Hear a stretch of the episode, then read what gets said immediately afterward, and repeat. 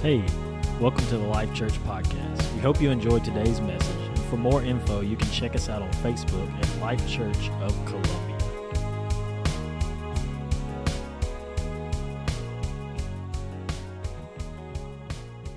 Fruit ain't got good. Two testimonies already this morning, and we just getting started. We've already had church. Amen.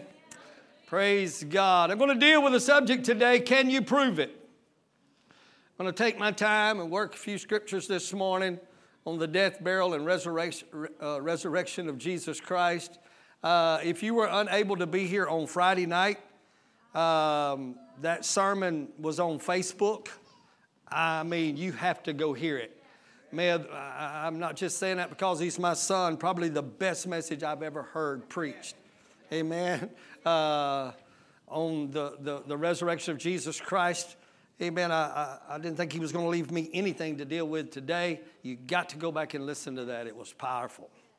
Uh, today, the title of my message is going to be Can You Prove It? We're going to start over in the book of Isaiah. If you want to go there for, uh, with us, it'll be on the screen. Isaiah chapter number 52. We're very familiar with Isaiah 53, but really all of Isaiah 52, the whole chapter 52 and 53 is a prophetic proclamation uh, of the coming of the Messiah. But I'm just going to start and uh, pull some scriptures out for the sake of my context this morning.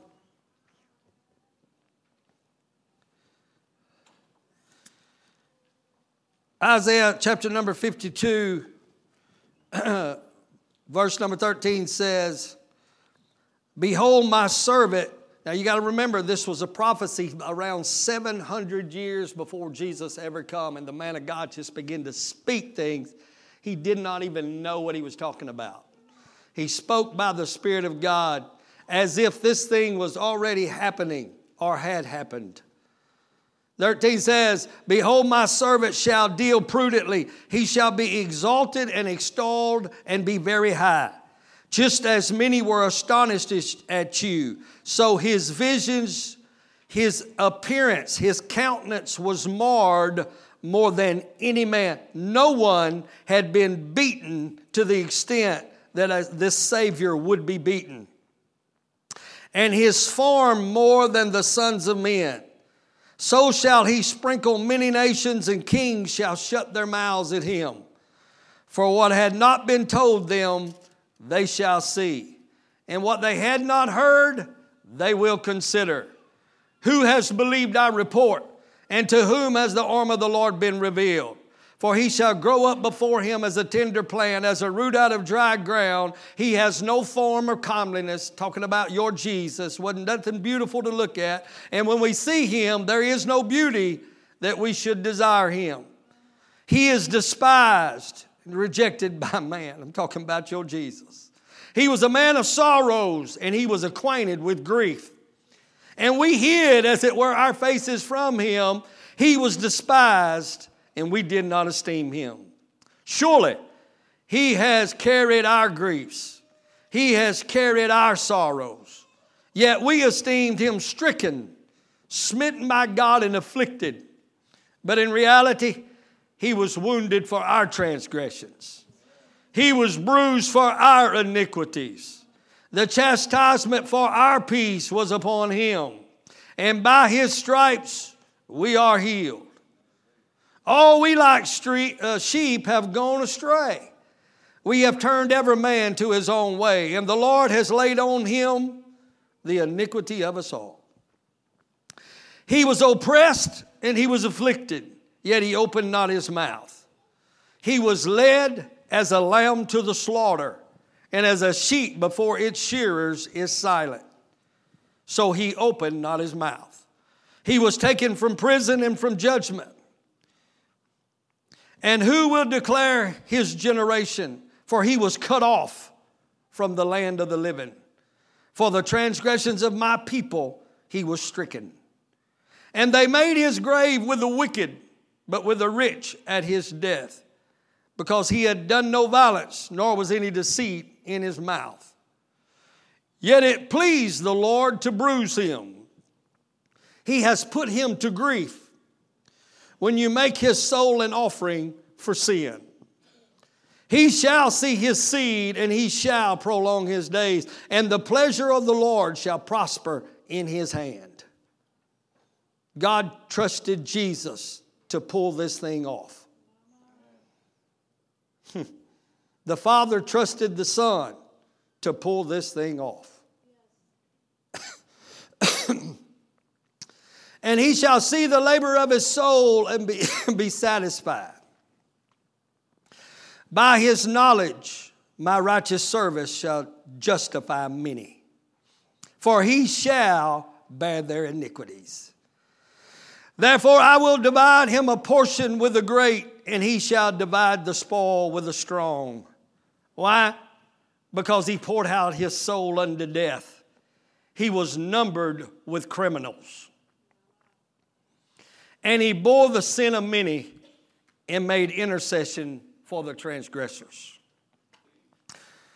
Today we're celebrating the event that all of Christendom is founded on, and that's the resurrection of Jesus Christ. Some of you may have thought today was a little overboard on celebration and praise and worship, when in reality, amen, how much worship is too much worship? when you was dead in your trespasses and sins, but because of a loving Jesus and a heavenly Father, He resurrected you. The real question is, what was your problem during worship?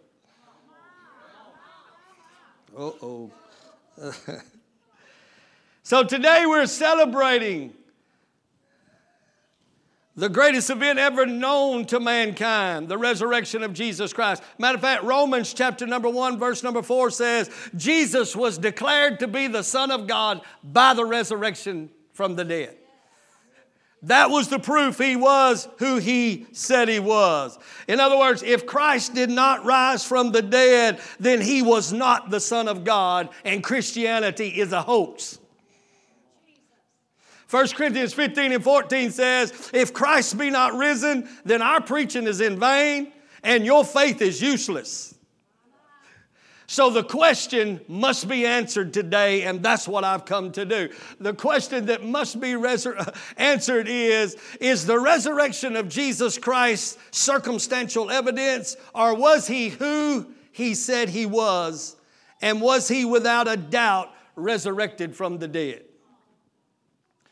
Well, let's look at some evidence. I'm going to do what I normally don't do. I'm going to pull from historical uh, documents. We're going to we're going to pull from the Bible. We're going to pull from everywhere.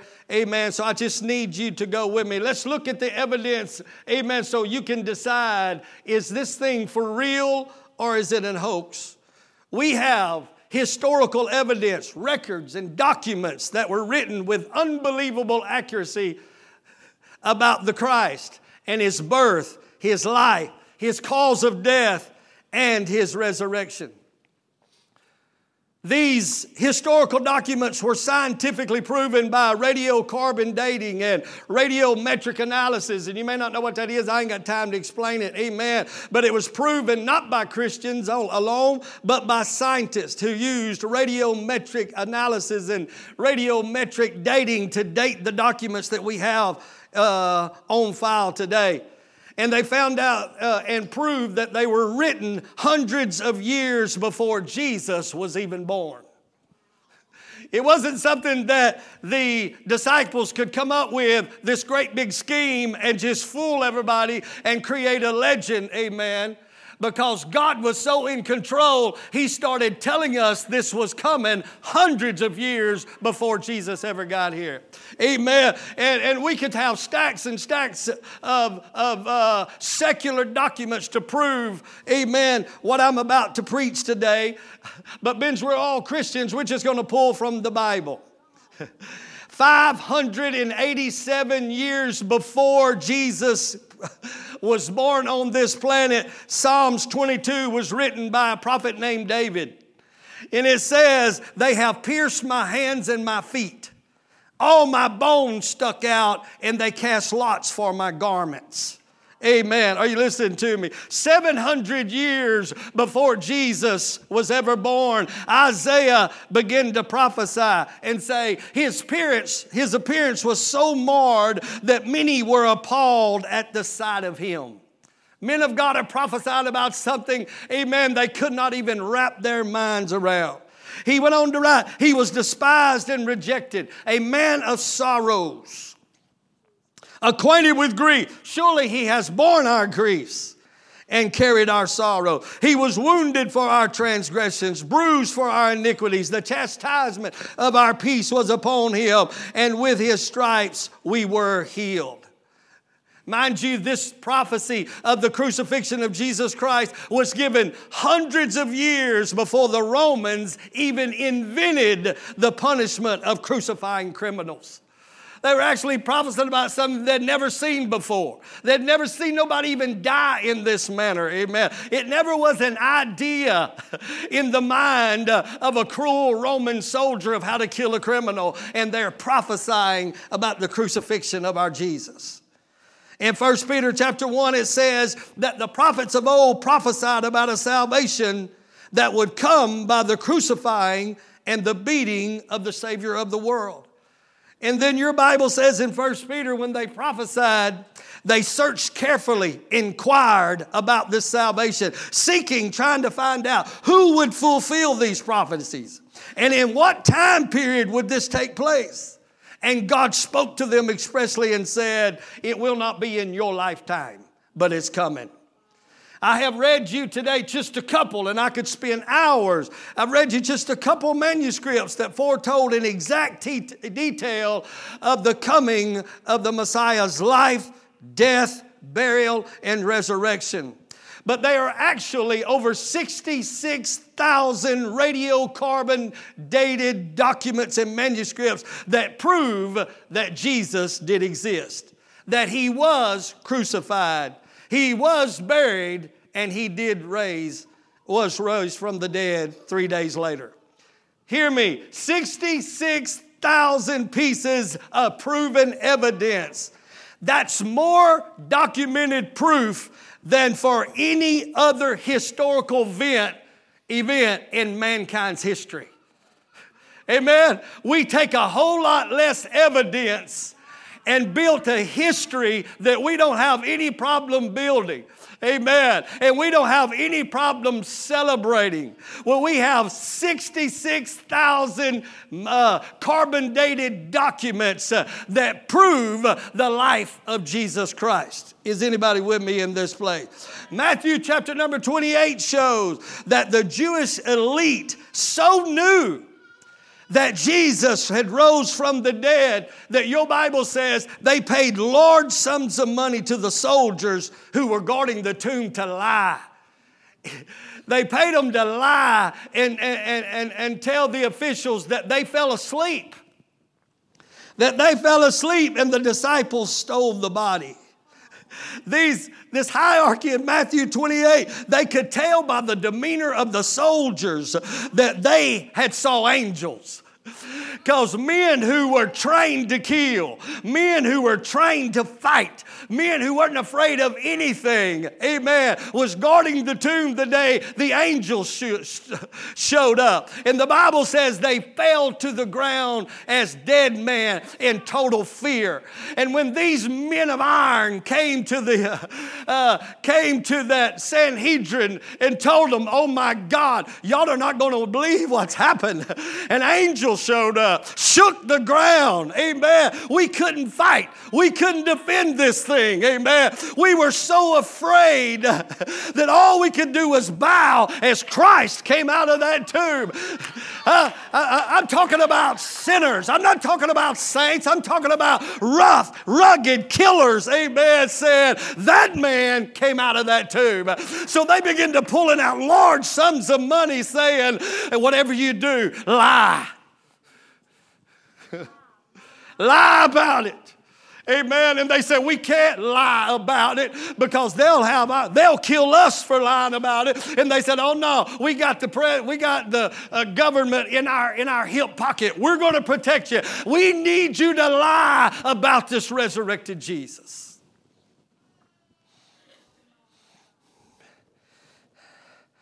They tried to use their wealth and positions to stuff out this movement called Christianity, but Jesus kept on showing up after his resurrection. 1 Corinthians 15, Paul said, Christ died for our sins. He was buried and rose again on the third day, and he was seen by Peter, and then he was seen by 12 who actually ate and drank with him. Amen. So no skeptic can say they were hallucinating. Amen. Because uh, what they call brain people, uh, amen, psychologist, amen, says that you can, I'm sorry, I'm not a brain person, amen. They said you can't, it's not, it's not possible for you to have hallucinations to where you actually engage and eat and drink. So they defied the fact. So, so Paul put it in the scripture. They didn't just see him, they sat down and ate fish and they ate bread and they drank together. I need you to high five your neighbor and tell, tell him right now, he got up. I can prove it.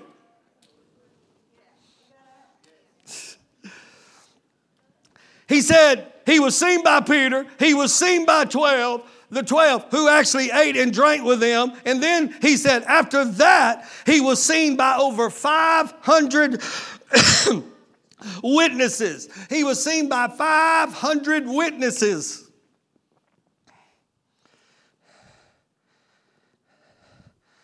Some of which are still alive right now. That was so important that he wrote, He was seen by 500 witnesses, some of which are still alive right now. Because he destroyed the myth of a legend. Because a legend can't be built while a legend is still alive. If it's going to be a myth, you got to wait years later and start a story. Are you listening to me?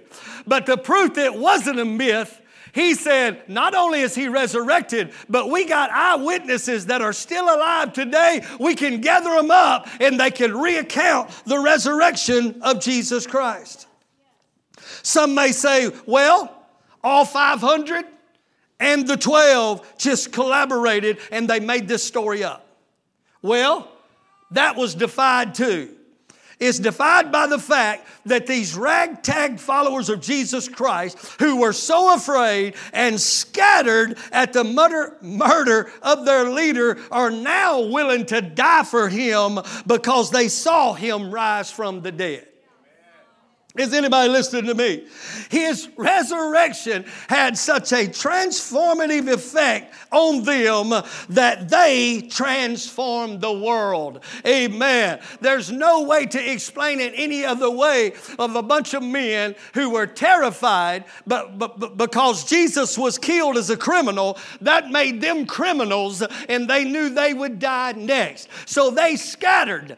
Amen. They were afraid until the day Jesus Jesus walked up to them after he was raised from the dead. And all of those men who were terrified are now willing to die for what they have seen. Someone may say, well, a lot of sects and cults and religions will die for a lie. No, they will and have died for what they believed to be true, even though it was a lie. But no one has or will ever die for what you believe to be a lie. Oh, is anybody in this place right now? Huh? I hear people say, well, people die every day, you know. We don't believe in Allah. We don't believe in the Muslim religion, and they die every day. You know why they die? They die because they believe it's the truth. Amen. And when they come to know the truth, they refuse to die any longer. So we have proof through the martyrs and the, is anybody, I'm just going to prove it to you, amen, that no man, no matter how dedicated he is, if they would have staged his resurrection, if they would have stole his body, if they would have just said, we got to hold on to our reputation, so we're going to steal him away and we're going to put up this great big front, amen. When it come time to crucify them upside down, when it comes time to cut their heads off, I promise you, they would admit it, it was a lie. But somebody shout, it was the truth. And because it was the truth, they were willing to lay down their lives for Jesus Christ. These followers of Christ knew it to be true, and there was no amount of torture and there was no amount of persecution that could change their mind. As a matter of fact, when Peter and John raised the crippled man and they were threatened to beat them and to kill them, they threatened that they was going to take their lives. The Bible says in Acts 4:20, Peter stood up and said, "We can't help but tell the people what we seen and what we heard. Kill you, kill me if you must. I must tell you the truth." And the truth is, he got up and he has ascended to the right hand of the Father. And because of that, you can't kill me. You may take my life, but you can't kill me. But because he got up, I'll get up. Oh, I got to wait. I'm not ready. I'm not ready for that. The resurrection of Jesus Christ was the foundation upon which Christianity was built, and not even the wealth and the power and the prestige of a Roman government could snuff it out and tear it down, nor any other power ever created since that day. I, need to move on, but let me tell you what, if you really took time to study the documented proof of the resurrection of Jesus Christ, it would take more faith to not believe than it does to believe. I said it would take more faith to not believe that he died and he was buried and resurrected than it does to believe he did. As a matter of fact, Google it. Hundreds of atheists, God, not God haters, they didn't believe he existed, atheists decided, I'm going to prove that your God does not exist. And hundreds of them went to work to prove that Jesus never existed, and the majority of them kept bumping into a resurrected Jesus and ended up being born again and are preaching the gospel right now. Somebody shout, I can prove it. I can prove it, and man, I ain't got time to work it today. But another piece of irrefutable evidence, amen, that there is a resurrected life. Jesus is transformed lives. Wave at me, Dylan. Wave at me, somebody. Oh my God, listen to me. Uh, Saul, who was an infamous killer of the church, he was a killer and a persecutor of the church. But one encounter with a resurrected Jesus transformed him into a Paul who wrote most of your New Testament. Amen. Somebody shout, I can prove it. Amen. These kind of transformations don't come by somebody changing their mind, it's an encounter with a resurrected Jesus that changes everything. Amen. How many testimonies do you need to believe he was resurrected? What about Peter, a cussing coward? huh? Oh, Peter, a cussing coward. He ran, he hid, he denied he seen Jesus. He denied he knew Jesus when Jesus was being crucified. Amen. This same Peter was so transformed by the resurrection of Jesus Christ that he spent his life in danger and peril preaching the gospel of Jesus Christ. This same Peter who ran when Jesus was being crucified, when it come time for him to die, they come to get, are y'all listening? To me today. I come to prove it to you. When they come to kill Peter, they were going to crucify Peter, and Peter said, Whoa, whoa, whoa. Amen. I'm not worthy to be crucified like my Savior. Turn me upside down and crucify me. It's the proof they had an encounter with Jesus Christ. The Bible says in Hebrews chapter number 12, verses number 1 Wherefore we are surrounded by so many witnesses. It ain't no problem to prove that he is alive and well. We got too many witnesses. Amen. We, we got historical witnesses uh, that are testifying still today that Jesus was raised from the dead. But you know what? Look around. We got witnesses in this building. Stand up a minute, Dylan. Stand up a minute. Let me find some bad sinners. Stand up, uh, Jennifer. Don't sit down yet. Where's Anita? Where's Anita at? She was a, she was a bad one. Amen. Stay with me, y'all. Stay with me just a minute. Amen. Wherefore, we have so many witnesses that there is a Christ who transforms lives. Is anybody listening to me? Uh, I'm sorry, I'm just going to bust you out, sis. You can get on to me later. Amen. She said she went after uh, men looking for somebody to love, and she used to dance all right. Am I right about it? She used to dance all right, but she danced for men in an ill repute uh, place. But now she's dancing for Jesus Christ. I just need somebody to get excited. Stay with me now. Stay with me now. Stand up. Amen. So now I don't need a biblical scripture to prove there is a living Savior. I have a witness right here that one encounter with Jesus Christ will change your life forever. How long's it been, Jody? How long's it been?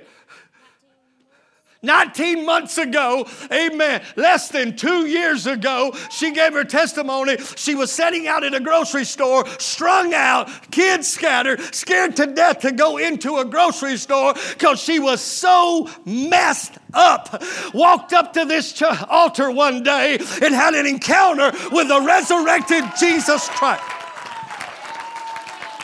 with the resurrected, through you, with the resurrected Jesus Christ. Amen. And now I got proof.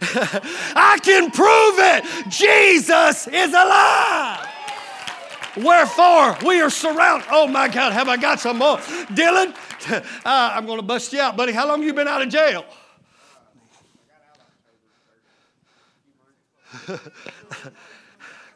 An old jailbird right there, just a jailbird. That's all he was, an old jailbird. Are you listening to me? I ain't even to ask you to confess what you did, amen, uh, because I know he did it all.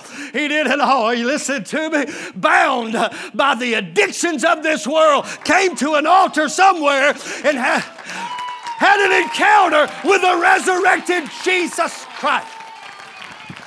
I come to prove nobody, nobody Oh, Nick, I wish I had some dirty laundry on you. I just didn't get it. Amen. Oh, you listen to me. Amen. I need another one. I need another one that you're proof. If you're proof, stand up. If you're proof, stand up. If you're proof, stand up. Kenny. Kenny, a year ago, he was bound by addictions and things that was robbing him of his life. Amen. Until he had an encounter with who? Not Life Church, not a religion, but he had an encounter Somebody shout, I can prove it. My God, you don't need to open up your Bible to know Jesus is alive. Just look at me. Just look at me. I am, oh, somebody ought to help me right now. Amen. I am a witness of a resurrected Jesus. All the rest of y'all sitting there like you ain't got no testimony. Your problem is your testimony's too ugly for you to even share it. Amen. That's the problem, your testimony. You know, yeah, say it loud. It's online. Loud.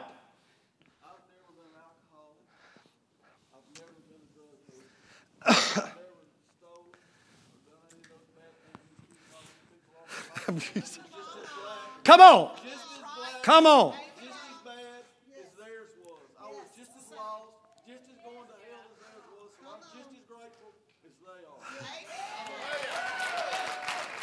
Are you through? If y'all gonna keep preaching, if not, I'm gonna let you talk. Because let me tell you what, from down here where we're at, we just good old boys. Are you listening to me? But good old boys need an encounter with Jesus Christ just the. Is anybody in this As a matter of fact, can I say this? Sometimes the good old boys, it's a bigger miracle than you rank sinners because they know. Is anybody listening to me? We think we're all right.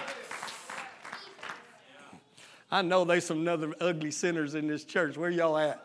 Uh, I know you in here. You listen to me. Wherefore we are surrounded by so many witnesses. Let us be bold and lay aside every sin. Amen. I come to refute a lie from the devil that's told some people in this building. I don't know if he even existed. We got scientific proof. We got historical proof. We got uh, eyewitness testimony, and we got people in this building today right now. Amen. Let me tell you about me. You want to testify, baby?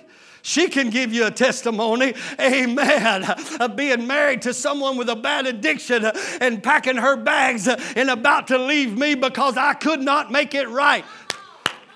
Is anybody else relate to me? I wanted it to make it right. I mean, stand up just a minute, just a minute, just a minute, it'll be all right. Turn around and look at this crowd. I mean, I mean, wouldn't you want to make it right? Blue eyes, blonde. Oh, I got to preach. Amen. Hey, listen to me, but I could not make it right. I tried to make it right. Anybody else? I tried to straighten up. I tried to act right. I told her I would come home after work, and it, and it never worked until one day. I, oh, I'm just gonna, I'm gonna testify.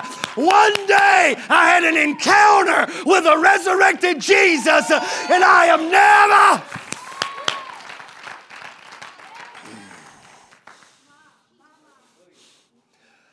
Kobe. Kobe, look, look at that pretty little cute face of his. Hey, but he just loves everybody. He makes me sick. He just loves everybody. You know what I'm saying? You can't even talk negative around him. well, I like to say something about your teaching. You can't even talk negative around him. Amen. But he was a little heathen. Y'all don't know this, but I'm going to tell you, he was a little heathen. He came from Texas up here to visit us. Remember that? A little heathen. His life was going off in left field, and he was getting bit by that drink and bit. Are you listening to me? Amen. Had no intentions of meeting Jesus or even getting saved. Am I right about it? He just came up here to ride in the mud ride, Marengo. hey, he's a sneaky Jesus. Amen. Jehovah Sneaky. That's what they call him. Amen. But he had to come to church because he was Josh's friend and we were family. Amen. But that Sunday morning, something happened. Uh, and he came to these altars and encountered Jesus. Now he's laying hands on the sick. Is anybody? Now he's laying hands on people. People are getting saved. Wow, what a coincidence that was. Huh? What a coincidence. You got to have a lot of faith to be an atheist. I just ain't smart enough to be an atheist.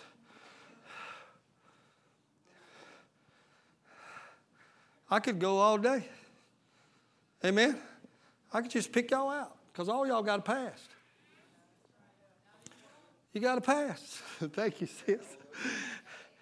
You got to pass, but you didn't encounter with Jesus Christ. And as a result, now everywhere I go, I'm kind of like Lazarus now. You know, Lazarus is dead. Jesus raised him from the dead. He went to town buy groceries. Lazarus did. I mean, it's, it's it make you hungry to die for three days. He was hungry. I know he was hungry. That's work now. Plus, he had to hop out of that tomb.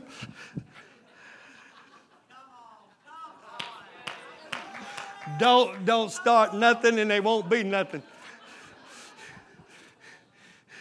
He was at the grocery store buying groceries. And everybody said, Oh my Jesus. That's Lazarus. Honey.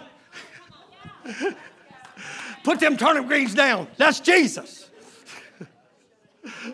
I mean, Lazarus. That's Lazarus. I ain't Lazarus. He's dead. I was at the funeral, honey. You know that. We were at the graveside. he said, No, honey, I'm telling you, Lazarus is over at the butterbean aisle and he's getting butterbeans. I'm telling you, he's alive. I walked by him. I felt of him when I walked by. He's alive. He, he was so alive. He wasn't even having to say anything, Anita, because the Bible says that when people saw him, they believed there was a Jesus.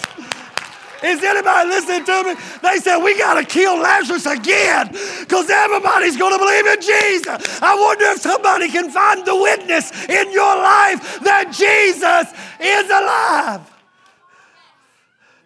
I got to go to point two.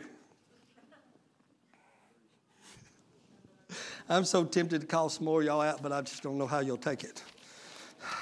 Because some of y'all give the PG version of your testimony. You have to. You have to use some parental guidance. Somebody wave, just wave at me if that's you. I mean, I know you can't tell it, uh, because there's some things y'all don't know that I really can't tell you because you don't know how far I went and how bad I got. It. Come on, somebody. You just don't double. You just don't know how nasty I was. You don't know how dead I was. So I can't tell you everything. So you'll have to overlook me if I get excited in a worship service. It's my only way. Oh, God, I got to go. You're the proof. You're the proof he's alive. Well, now that we've established the fact that Jesus came, he died, he rose from the dead on the third day, the next question that must be answered is why?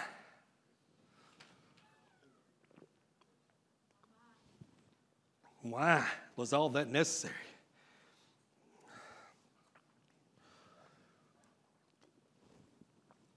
I'll tell you why. Because in the beginning, God created the heaven and the earth. Not because God needed a place to live, because God inhabits the universes. he created the heaven and the earth because He is love. And love needs an avenue of expression. True love cannot exist unless it has an avenue of expression. True love does not exist that doesn't express itself.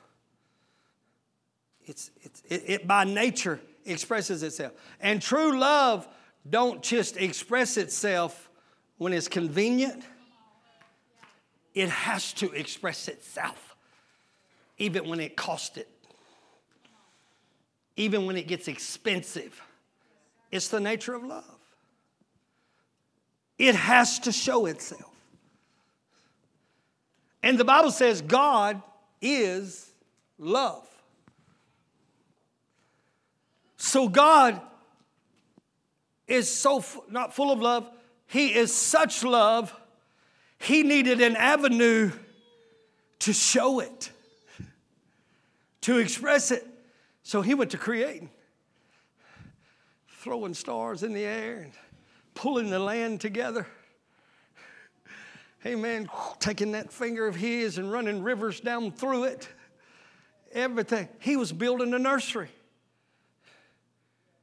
God was just building a nursery. He created all of heaven and earth simply because He wanted a family to show His love to. That's why He done it. Isn't that the most beautiful thing you've ever heard? He began to show me this stuff. I was overwhelmed. He created a family through whom he could, or to whom he could express this great love to, and he placed them in this created paradise called Eden. Genesis 2 says, And the Lord God took man, put him in the Garden of Eden to dress it and to keep it. And the Lord commanded the man, saying, Of every tree, it's yours, Adam and Eve. It's your every tree imaginable in this garden. It's paradise. Nothing is lacking. Eat anything in it you want. Of every tree of the garden of the you may freely eat. He said, But of the tree of the knowledge of good and evil, you shall not eat of it, for in the day you eat, you're going to die. The day you eat, you're going to die. Can I tell you, this was the design of a loving father to have perfect fellowship with his family in a perfect environment. Now, I know, I know you've been preached to and you've been taught so much, but I need you to shake off your religious chains and I need you to go with me mentally right now. God the creator of everything. The creator of everything, the creator of the universe, the most powerful being. You can't even wrap your mind around God. Had so much love that he created a family so he could come hang out with them. I, I don't know, y'all looking pretty blank. When I thought of that, I thought, oh my God, can you imagine? I don't think we can, but Genesis teaches us that on a daily basis, in the cool of the day, God, who was their father, came and what do you do when you hang out with God? What do you say? When you're hanging out with God? How do you respond to God? And they just hung out. Why?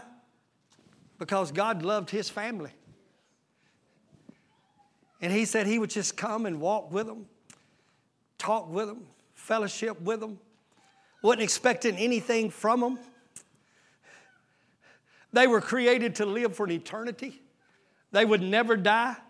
They would create the family of God that would be thousands and millions and millions and millions, and no one would ever die, that never would be any sickness. There would never would be any disease. There would never be any gossip, no hatred. It was the perfect family because it was birthed by a holy God. He was pure. He was perfect. My God, are y'all listening to me? Amen. And, and, and, and Adam and Eve gets to build this family so that God continually could show his goodness to you so he could just continually express, so he would have an avenue just to love on his children. This was the design of Father. And I ain't got time to work it today, but if you really understand the creation and the fall and the redemption of man, you would never question God again of why bad things happen. If you really understood why they happen, now, because of our uh, illiteracy in Scripture, we think God is in control of that. We think God is causing that. Amen. And then I'm thinking about doing a Facebook Live on the question of, well, if He's God, why don't He stop it? Amen. I'll tell you why. Because He loved His family so much. When He put us in the garden, He said, okay, the earth is yours, you steward it. He took his hands off of it because he loved you so much. Is anybody listening to me? In other words, he relinquished the power. Yes, sir, I can prove it to you. He relinquished the power, put it in the hands of man, and said, I want you to steward it. And what you allow will be allowed, and what you disallow will be disallowed. I come to tell you, it's not God's fault, it's man's fault. Why don't God intervene? Because God's a just God and He will not break His word that I give you dominion. Is anybody listening to me? But one day, amen, He will come back. He will take dominion back and He will restore this earth back. But right now, it's not Him. He can't. If he was to step in and stop the horrific things that's going on in this world, then he would have to erase the entire Bible. It would, it would do injury to the justice of a holy God. My God, can y'all hear me today? Because it never was his design in the first place. Never was his design in the first place. But here we are. I gotta go. I gotta go. I go. I know you're gonna hunt Easter eggs or something.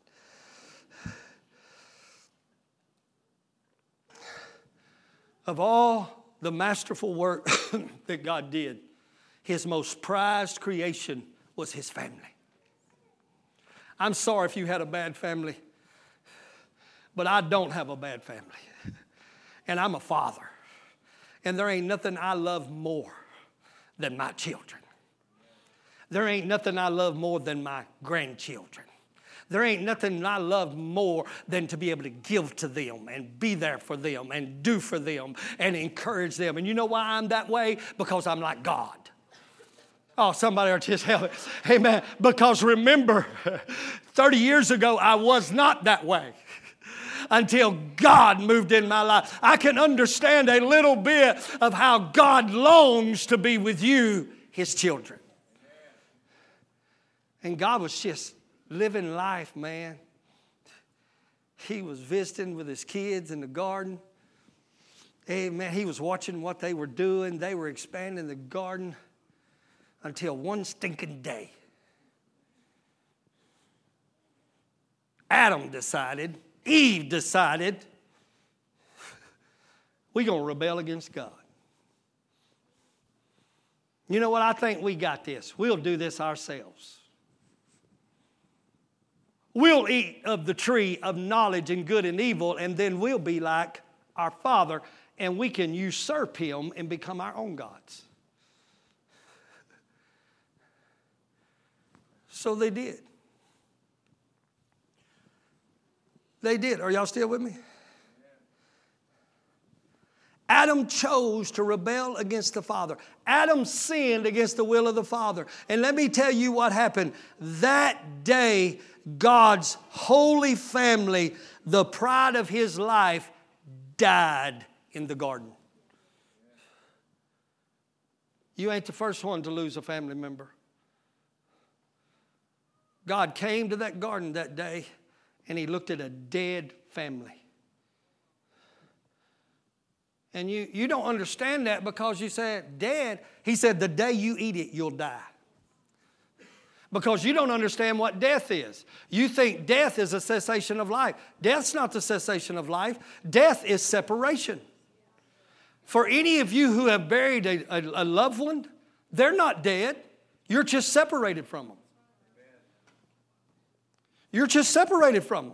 They're still alive. Amen. They may have went to sleep according to the Bible. Amen. But but but God understood that that death is a separation. So when he said you're going to die, he was literally saying my holy family will be separated from me. Amen. And I'll have no contact with you whatsoever. Oh my God, is anybody listening to me? So he came back to the garden and said, Adam, where in the world are you? Where are you? And they said, We hid from you. We hid from you. Now, when, when he gave me this, I began to weep because I felt what it would like for me to come to my child with nothing but good to give nothing but love to give, and now my child's hiding from me. My child's hiding from me. There's some children of God hiding from God right now hiding from God and staying away from God because of lifestyles and sin that has separated us from the family of God. And he's saying, Where are you, Adam? What have you done? Amen. My family is now dead. I created the whole earth just for this family, and now my family has sinned against me and they are dead. And because I am a holy God and my family was holy, now I can have no fellowship because they separated themselves from sin. Amen. And, and, and one of the most sad, saddest statements ever written in the Bible, God, you got to hear me today. God looked at somebody. Amen. He looked over at Jesus as his right hand and said, Man has become like us. That's what God said. Man has become like us. Now they know good and evil. They become like us. Now they're going to start making their own decisions. Now they're going to start ruling their own lives. And he said, now they have died because of sin. And he, and he told Jesus and the Holy Spirit, he said, if I don't block the tree of life, they're going to eat of it and they're going to live forever. Wait a minute, you just said they died. No, what God was saying is, I got to block the tree of life now. I put that tree of life for you because I wanted you to live forever. Tammy Jimbo, I wanted you to live forever, so I put the tree of life in there and you could just eat it. Anytime you started getting weak, you could just eat it. And we're going to fellowship forever. Nothing will ever break our fellowship with one another. Amen. But now he looked over at Jesus. He said, They've become like us. And he said, The next thing they're going to do, they're going to eat that tree of life and they're going to live forever in a separated state from me. And I can't stand it. I cannot stand it. I can't be separated from them for an eternity. So we're going to have to block the tree of life. And the Bible says he put an angel with a sword in front of the tree of life. Amen. So that they could not get back to that tree of life. In other words, God was saying, I know you're going to die now, but I got a plan. I got a remedy. Amen. I got a remedy coming, and I will not be separated you from you forever and ever and ever so I'm going to have to take the tree of love. Is anybody, do you see the love of God that's manifested? He said, I can't, I can't, I can't go in eternity without being with you. I can't go in eternity with us being separated. Now, all of a sudden, do y'all understand the scriptures I read in Ephesians that says, We who were dead in sins has he resurrected? When Adam died, you died. We died. We were all separated from God. But God's love wouldn't let him back up and say, Well, I tried. God's love backed up and said, uh-uh, I got to come up with a plan to reunite my family. I got to get my family back. I got to get my family back. The first Adam lost. Listen, let me, let me give you a scripture to go with that. He died. Adam died because of sin. Romans 5 and 2 says, By one man sin, by one man sin entered into the world, and death by sin. So death come upon all men, for all have sinned. You want to know where evil come from? Your sinning daddy, Adam. You want to know where death came from? Adam by one man's sin, death came upon all men. So the entire family of God died on that day. But God said, I'm going to separate from the tree of life. I don't want you to live forever in your dead state. And the Bible says, Amen. God created a second Adam. He said, We're going to do this again. He created a second Adam. First Corinthians calls Jesus the second Adam. I'm going to create another son. The only difference between this son and that son is all that son had to do was live in my presence and walk in obedience to me. But I'm going to have to send this son to redeem that son. Because the wages of sin is death, and I'm a just God. And if I just overlook your sin, then I'm not a just God and I cease to exist in my godness. The problem is the wages of sin was death. And there was not another man on the planet who didn't have sin. And a sin can't die, a sinner can't die for a sinner. Why? Because you're guilty too. So God said, I got to have a perfect son, a perfect sacrifice to be able to redeem my family. Oh, and Josh preached it night, uh, Friday night, and the Bible says that Jesus did not consider his godness something to be held on to, but he laid it down and became the servant of man. So not only was God willing to send him, but Jesus said, I am willing to lay down my godness and become a servant to get our family back. I need you to tell somebody by. It was about the family. A family that God loved so much that Jesus could have said, I'm not going down there. I'm second in command. I am God myself. Amen. But Philippians said he didn't consider it something to be held on to, but he took it off and he put on a human suit and he came through the womb of woman. Is anybody in here? I'm trying to preach Jesus. Amen. And he walked 30 years of perfect sinlessness for one reason because you was a sinner.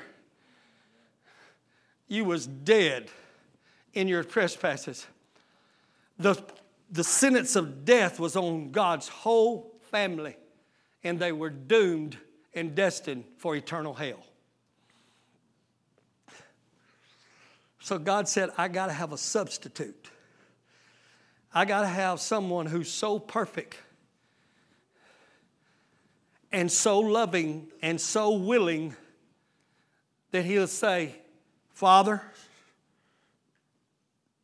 I'll die for Jody. Father, I'll die for Courtney. You can put the judgment of death that was on your whole family on me. And because somebody has to die, because you said it, Father, your word doesn't said it. Because somebody has to die, I'll go and I'll take their place and I'll die on the cross to restore your family. This is why Jesus had to come. This is why he had to die. This is why he had to be buried. This is why he, he, he had to be resurrected. Amen. Death wasn't enough. He had to get up. Uh, Romans says he was delivered to the cross because of my sins, but he was raised for my justification. So Jesus came. He became the supreme sacrifice for all men because he was so perfect he took all of our sin upon himself, and then the judgment of God came raining down on one man named Jesus, and it satisfied the justice of God, which gave you and I permission to be resurrected. Because we were all dead. We were kind of like Jesus. We were dead and buried in a borrowed tomb. I was living in a tomb that wasn't designed for me. Somebody help me. You were in a tomb that wasn't even designed for you. You were being held by bondages that wasn't even designed for you because you were destined to be the family of God. But because of Jesus Christ, you now have permission to come out of your tomb into the resurrection of Jesus Christ. Oh my God, I know I need to quit. I got so many scriptures I'd love to get you. It said, He came to bear the sins of many. This is why Jesus came. This is why He had to die. And this is the why He died the death that He died. Because it was the justice of God being administered to a criminal. But because He died and because He resurrected, I had the permission to come to an altar one day I finally had the permission. And ever since then, God's been putting his family back together. One person at a time. Which leads me to my last and final point.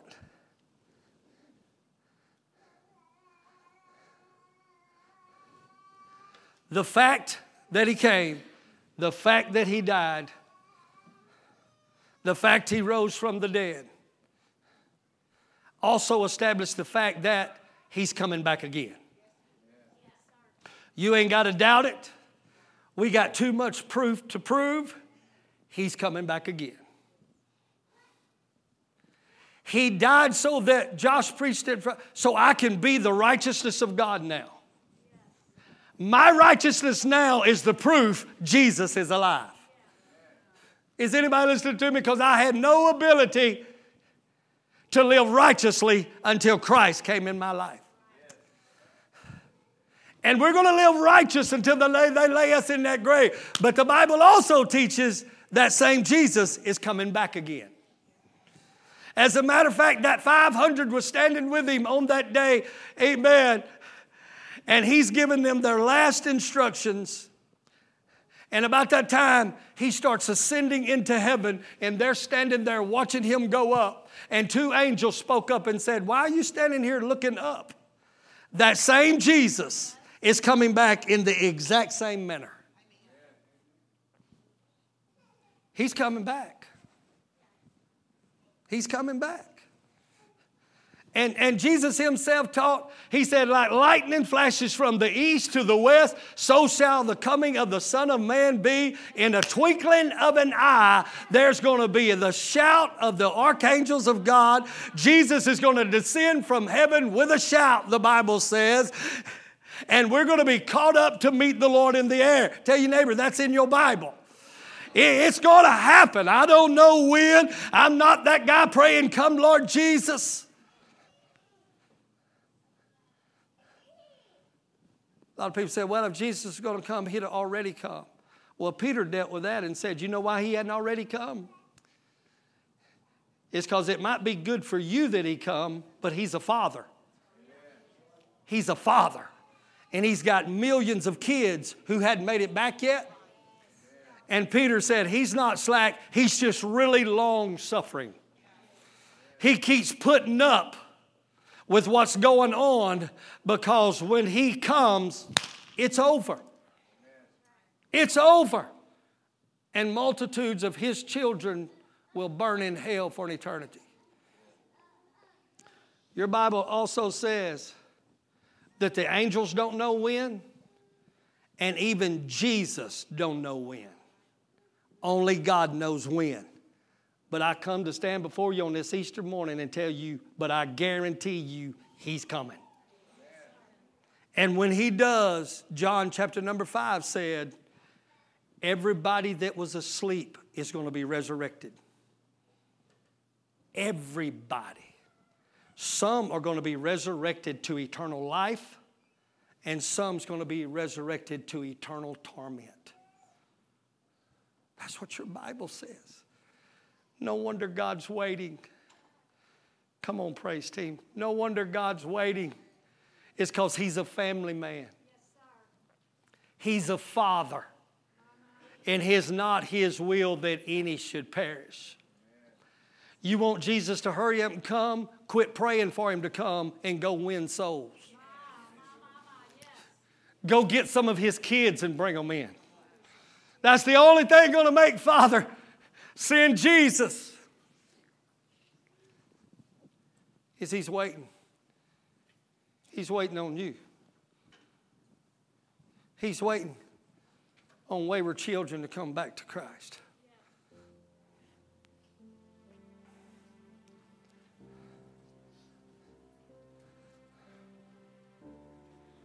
We're finna do something real special together. We're finna, we're going to do communion together. It's Sunday. Then we're going to let you go. There's no service here tonight, so you got the rest of the day with your family to do whatever you need to do. But today I have proved to you without a shadow of a doubt Jesus did exist, He did come, He was raised from the dead, He is sitting at the right hand of Father. And He made a way that all of us who were dead in the trespasses of our sin can now be resurrected in newness of life. And you are all witnesses of that. You are all witnesses of that. But right now, as a church, it's just praying and meditating and thanking Him and praising Him right where you are. If you're in this place this morning and you have not accessed the freedom of our Lord and Savior Jesus Christ, if you have not made Him the Lord of your life, if you've not allowed Him to bring you back into that family, why don't you come today? Why don't you let it be today?